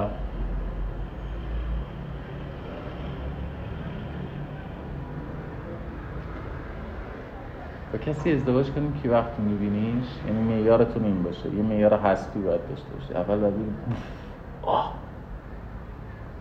چشات باید از حدقه بزنه بیرون. بعد باید فکر کنی خانواده داره نداره تحصیلات داره نداره کار داره. نیفتی تو دامه این که اخلاقش خوبه ها. اخلاق خوب مال کسی که اول چشتون گرفته باشه. اول چشتون گرفته باشه بعد بگیرید. نه قبلش. یه مسئله دیگه این که تصفیه حساب زندگی تصفیه حساب. بده کار زندگی نکن. بده کار زندگی نکن. یعنی اگر یه روزی یه شبی اومدی خونه اعصابت کیش میشیه زنت هم یه حرف بی ربطی بهت زد با خیال راحت صداتو بندازی تو سر دربده بزنی.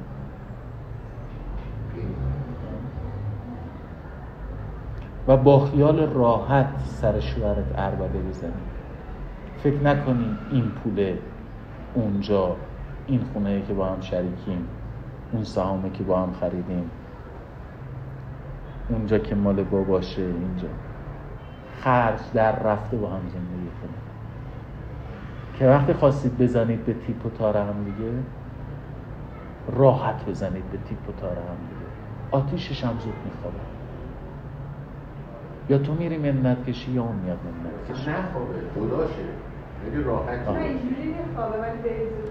ولی وقتی که شما میریزی تو خودت بعد یک بود مالی هم قضیه داره. تو برمیگردی میگه عزیزم من دوستت دارم. بعد اونم برمیگرده میگه دوستم داره یا داره زر می‌زنه. بعد یه مدتی جفتتون در توهم میگید که دوستش دارم یا دوستش ندارم. اونم دوستم داره یا دوستم نداره. یه کاری بکنید راحت عربده بزنید. خیلی نکته مهمی. خرج در رفته. در رفته من من همیشه به آقایون میگم میگم که ازدواج کردیم یکی از لاتیایی که مرد باید پر بکنه خیلی بهش مزه میده اینه که بیاد برگرده این مهریت میکوبم تو صورت. بدهکارت بدهکارت نیست. بدهکار هم دیگه نباشه. بدهکار هیچکی نباشه. بدهکار هیچکی نباشه همیشه پشت سر این جمله میگن یارو از تو جهنم در اومد این صورت گر گرفته و آتش گرفته و نگاه کردید بهشتی ها نشستن یه ظرف میوه یمون وسط. گفت آبجوش نمی‌خوای گفتن نه. گفتم من یه موز برداشت هیچ وقت از کسی آبجوش مفت نگیری پشت هر آبجوش مفت یه یه موزی خوابید.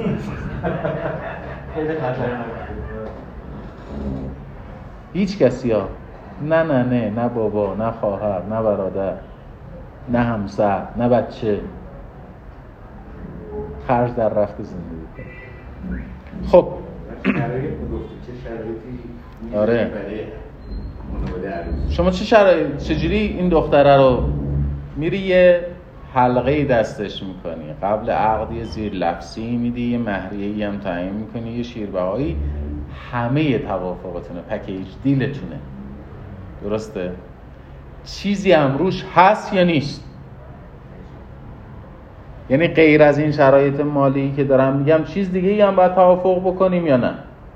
بعدش اگر تو خانواده دختر اومدن یه چیزی رو دبه کردن شما زیر بار میری یا نمیری؟ نه. پس بنابراین اگر من حق امضا رو دادم حق امضا چیه؟ همه چیز از عرف میاد.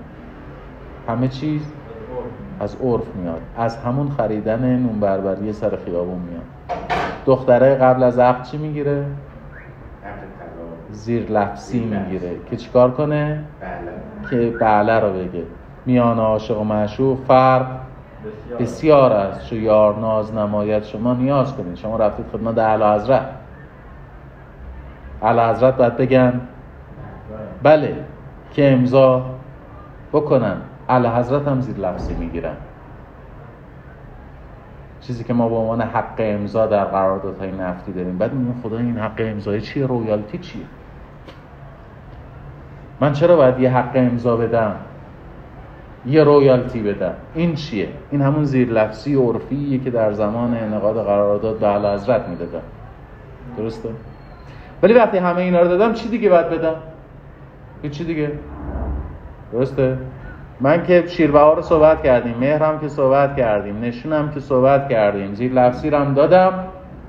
بعد تو داری برمیگردیم یه چیز دیگه هم بده دیگه عمرم بدم. چه کوچیک چه بزرگ. نمیدم. نتیجتا قراردادهای نفتی قراردادهای امتیازی قدیمی قراردادهایی هستن که تکس ندارن مالیات ندارن گمرک هم ندارن. یعنی معافیت گمرکی دارن و معافیت مالیاتی. میگه همه چی یه بار تو قرارداد با حساب کردن. یعنی قانون حاکم بر قرارداد چیه؟ خود قرارداد. دقت کرد ولی بزرگترین مشکلی که ما در قراردادهای امتیازی داریم اینم بهتون بگم و بحثم تمام که به نظرم می‌رسه احتمالا یه خوردم ناراحت بشید از حرف من امروز سر این قضیه. یک شرطی است به اسم MFN Most Favored Nations. MFN MFN Most Favored Nation.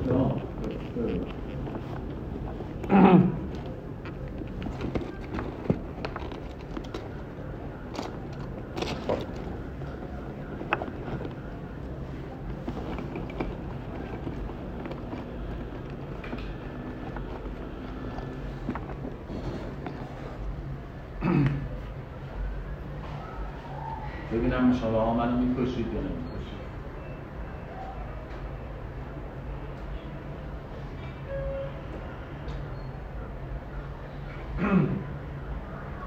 یه نفر دو تا زن داره. درسته؟ جفت زنان تو خونه اجاره. ایه نه تو دو تا خونه اجاره. ولی خونه مالکیت دارن یا ندارن؟ نه. مرد برای یکیشون خونه می‌خرن.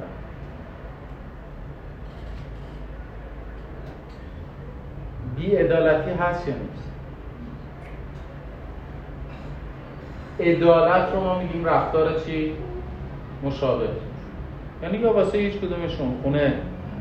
نخر یا برای هر دو بخر. چی میشه؟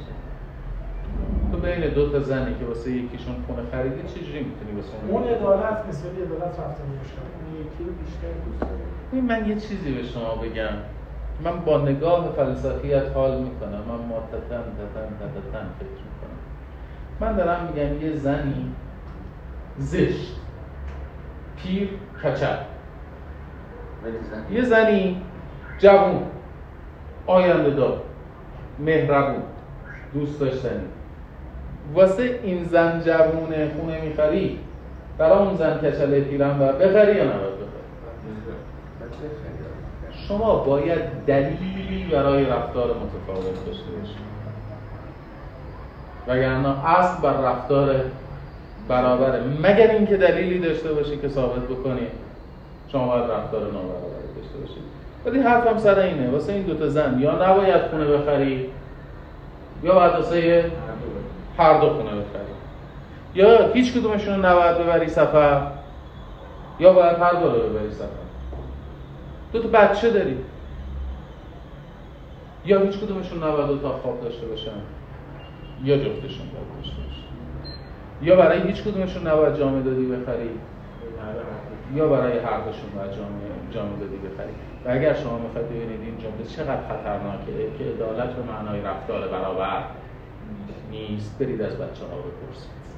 و برید به خاطر تو کودکی خودتون مراجعه کنید. همه احساس بیعدالتی شما از رفتارهای نابرابر متناسبه. پدرتون میگه من این کارو کردم برای اون. چون؟ و این کارو کردم برای تو. چون؟ و هر دو احساس بیعدالتی می‌کنه اوکی؟ ولی این رو دارم میگم. مگه شما با یه زنتون یه رابطه قراردادی جدا و با یه زن دیگهتون یه رابطه قراردادی جدا ندارید دو تا رابطه قراردادی دیگه. قرارداد شما با زن اول قرارداد شما با زن دوم. ولی میگه رفتار برابر. پس شما اصل نسبی بودن قراردادها رو اجرا نمی درسته. مستقبرنیشن به خاطر همین میگن استثنای اصل نسبی بودن قرارداد هست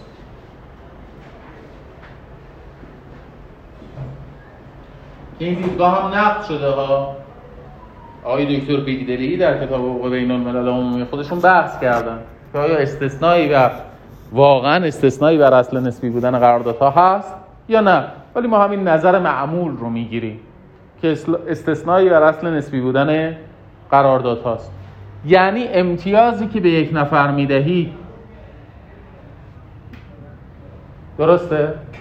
باید به طرف دیگر هم بدهی. درسته؟ ما به این میگیم سیاست موازنه مثبت.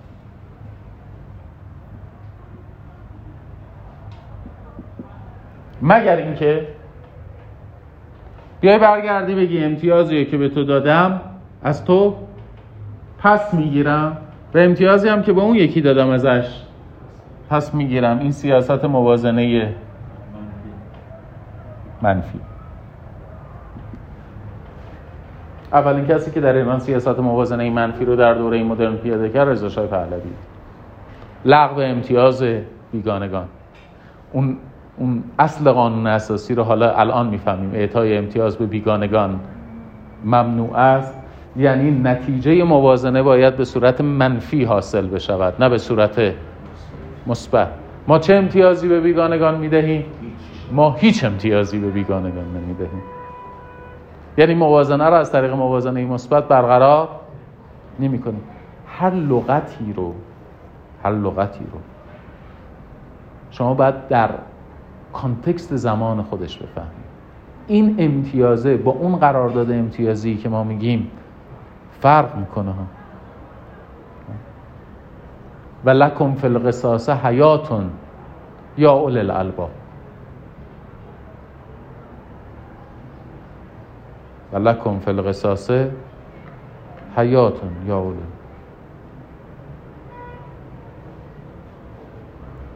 بابای منو کشته. جزشو در میارم. 15 سالشه تا 18 سالگی تو زندان نگرش میدارم بعدم میگم میبخشم نمیبخشم میبخشم نمیبخشم. بعدم نمیبخشم ادامش این چه حیاتیه دارش و لکم فی القصاص حیاتون. یا الالباب هر جایی به نظر من شاید خیلی حرف سنگینی بشه به نظر من هر وقت در تفسیر رفتید درگیر تفسیر, تفسیر فلسفی یا عرفانی شدید احتمالا دارید تو خاکی می‌زنید احتمالا داری تو خاکی می‌زنید یعنی اینکه تفسیر حتما باید یه مفهوم عرفی داشته باشه. ان للقرآن زهرن و بطنن و لبطنهی بطنن الی سبعت ابتن نگفته که یه دفعه یه آیه قرآن شش تا اول نداره آخریه رو داره. شما نمی‌تونی یه تفسیری ارائه بدی که معنای عرفی نداشته باشه. مستقیما بری یه تفسیر فلسفی ارائه بدی. مستقیما یه تفسیر عرفانی ارائه بدی. تفسیر عرفی این چیه؟ ولکم فی قصاص حیاتون. یا اول الالباب.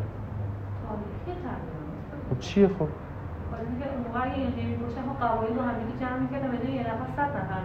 یعنی یه نفر رو بکشی بهتر از اینه که همه رو بکشی.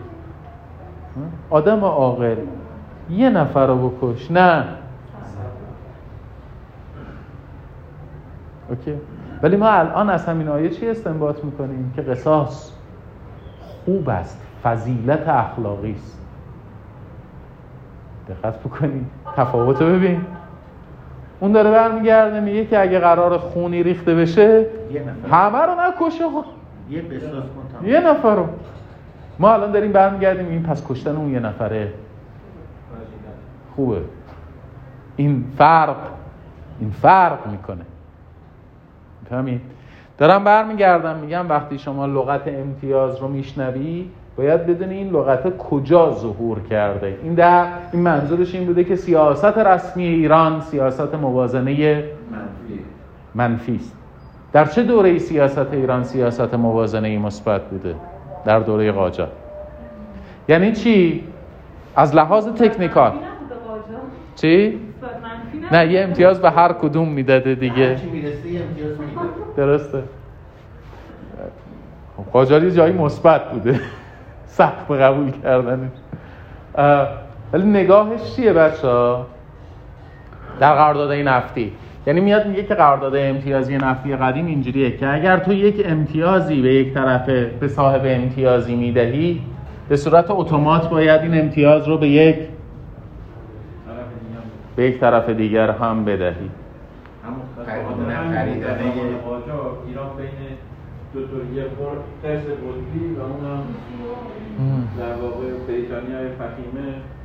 یک مرد شریف در قاجار نام ببری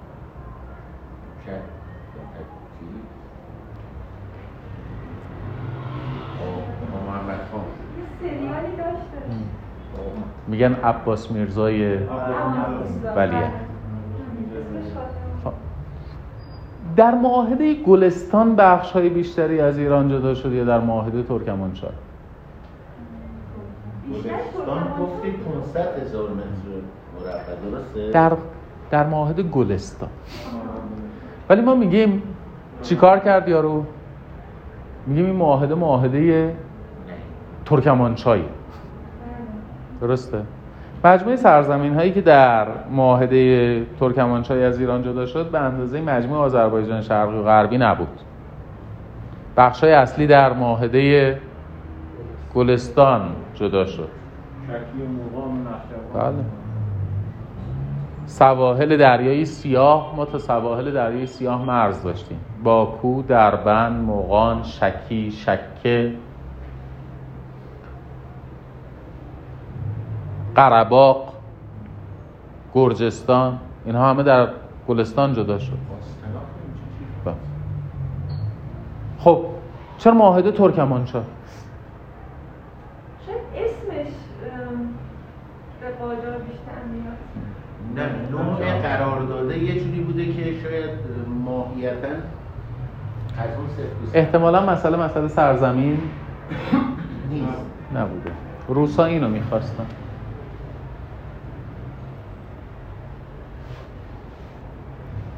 می‌گفتن در معاهده ترکمانچای باید درج بشود هر امتیازی که دولت ایران به هر کشوری می‌دهد اتومات باید شامل حال اتباع روسیه هم بشود کی مخالف این شرط بود؟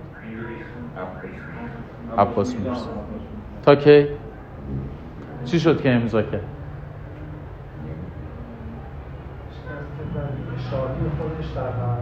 در قرارداد شرط کرد که از شاه شدن شمایت روسا اعلام کردند که ما سلطنت عباس میرزا و فرزندان عباس میرزا رو تضمین می‌کنیم. و عباس میرزای ولیه MFN رو قبول کرد. در واقع همون کسی که ما به عنوان شریفترین مرد قاجار می‌شناسیم این بلا رو سر سلسله قاجار آورد. چند سال بعد روس انگلیس در قائله هرات دخالت کرد و معاهده پاریس منعقد شد با شرط MFN که امتیازی که ایران به هر کی داد یعنی همه امتیازهایی که ایران به روسیه داده بود شامل حال انگلیسی ها نتیجتا در پایان دوره قاجار شما اگر در ایران ایرانی نبودی به نفع بود. درسته؟ یعنی اگر شما در ایران روس بودی یا شما در ایران انگلیسی بودی مالیات نمی‌دادی گمرکات پرداخت نمی کردی قابل محاکمه در دادگاه های ایران نبودی ولی اگر ایرانی بودی باید مالیات می‌دادی گمرک باید می‌دادی در ایران هم محاکمه می‌شدی پس به نفعت بود که می‌رفتی تابعیت خارجی می‌گرفتی درسته؟ چرا تابعیت خارجی می‌گرفتی؟ چون در ایران چون به عنوان خارجی در ایران امتیاز بیشتری داشتی حالا می‌فهمید که چرا قانون مدنی نسبت به بحث تابعیت خارجی نگاه پیونیتیو داره تنبیهی داره. میگه اگر کسی تابعیت خارجی رو بدون رعایت ترک تابعیت ایران تحصیل بکنه تابعیت خارجیش رو به رسمیت نمی‌شناسم اموالش رو باید بفروشه و از ایران اخراج بشه. در قالب سیاست موازنه منفی است. خب؟ جانم. الان پس نتیجه می‌گیریم. از صحبتی که شما فرمودید این سیاست موازنه مثبت همچین چیز قشنگی نیست.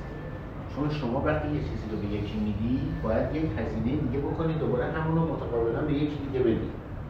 پس در نتیجه این سیاست رضا شاه خیلی سیاست خوبی بود. سیاست موازنه منفی. هیچی به هیچ نمیدم. هرچی هم که دادم پس می‌گیرم. پس می‌گیرم. فکر می‌کنم این این پس با اون حرف اول من الان همخونی بیشتری داره. گفتید وقتی میرید خواستگاری خب چی من گفتم چی؟ گفتم آقا سیاست موازنه منفی. دقیقا من تفکرم ناخودآگاه به رضا خورد. یعنی آقا من نه خونه برای تو می‌گیرم نه خونه برای تو می‌گیرم. هر کی ازدواج می‌خواد بکنه خوش باید خونه بیاره با خودش. شما اگه بگیری. این مگه نمیشه سیاست؟ موازنه منفی؟ چرا؟ شما اگه بگیری برو دو تاشو بگیر. جفتش هم با خونه بگیر. ارزم سر این. الان MFN از مبانی اصلی سازمان تجارت جهانیه. مبنای سازمان تجارت جهانی MFN شما نمی‌توانید امتیازی به یکی از اعضا بدهید که این امتیاز به صورت خودکار شامل حال بقیه هم نشه. دقت داشته باش. خب. ولی بچه ها یادتونه برگشتم به شما گفتم آخر کلاس حقوق نفت و گاز چی میشی؟ ناامید میشی. از اینکه فکر می‌کنید یک چیز عجیب غریب باحالی دارید می‌خونید. بعد می‌فهمید که همه این توضیحاتی که من دادم آخرش منجر به این شد که چی تو قرارداد بذارم بشه امتیاز؟ قابلیت تمدید خودکار. خودکار. درسته. باقیش سایده. درسته؟ حالا می‌خوام ناامیدترتون بکنم. MFN شرط قراردادهای نفتی امتیازی قدیمی است. نه. همه قراردادهایی که در اون دوره تاریخی بسته می شدن MFN هم داشت آیا معافیت از پرداخت مالیات و گمرک ویژگی قراردادهای نفتی است؟ نه همه قراردادهای امتیازی قدیمی این ویژگی رو داشتن. این رو از چه جهت دارم بهتون میگم؟ این شما باید بلد باشید این نظم حقوقی رو شونه بکشید. فکر نکنی که این ویژگی قرارداد نفتیه تمام قراردادهای امتیازی از ویژگی معافیت مالیات و گمرک برخوردار بودن. چرا؟ MFN رو گفتم چرا؟ این چرا؟ چون اصلا نظام قانونی وجود نداشته نظام مالیاتی وجود نداشته. نظام گمرکی وجود نداشته. ما در مورد قراردادهایی صحبت می‌کنیم ما برمیگردیم ما بعضی وقتا تاریخ رو گم می‌کنیم. برمیگردیم میگیم قرارداد به عنوان قانون حاکم بر قرارداد. مگه میشه؟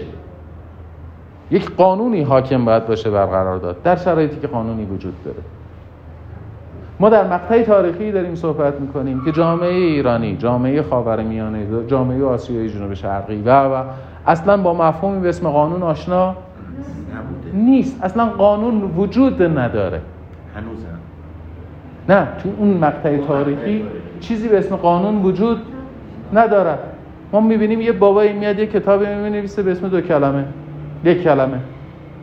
یا آقا چیزی که در غرب وجود داره قانونه که در ایران وجود نداره. به خاطر قانون. اونا پیشرفت کردن ما پیشرفت نویسنده این کتاب و با این کتاب اینقدر زدن تو سرش کور شد. گفتن کفر میگی. شیخ فضل الله نوری با اصل تقنین مخالف بود. با اصل تقنین. یعنی شیخ فضل الله نوری میگه من خیلی کوتاه انداختم گفتم یه مجلسی درست بکنید مجتهدین بالا سرش باشن تایید بکنن مصوباتش رو یا رد بکنن. چرا می‌گفت من با اصل تقنین مخالفم؟ می‌گفت هر پدیده یا حلاله. یا یا حرامه یا مستحبه یا مکروه یا واجبه یا مباهه دیگه. خب پس هر پدیده یه حکم شرعی داره دیگه. شما می‌خواید احکام رو عوض بکنید تحریف شرعی.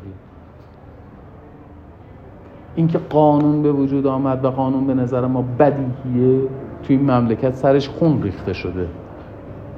و به این راحتی نیست که ما برگردیم بگیم خب خیلی روشن است.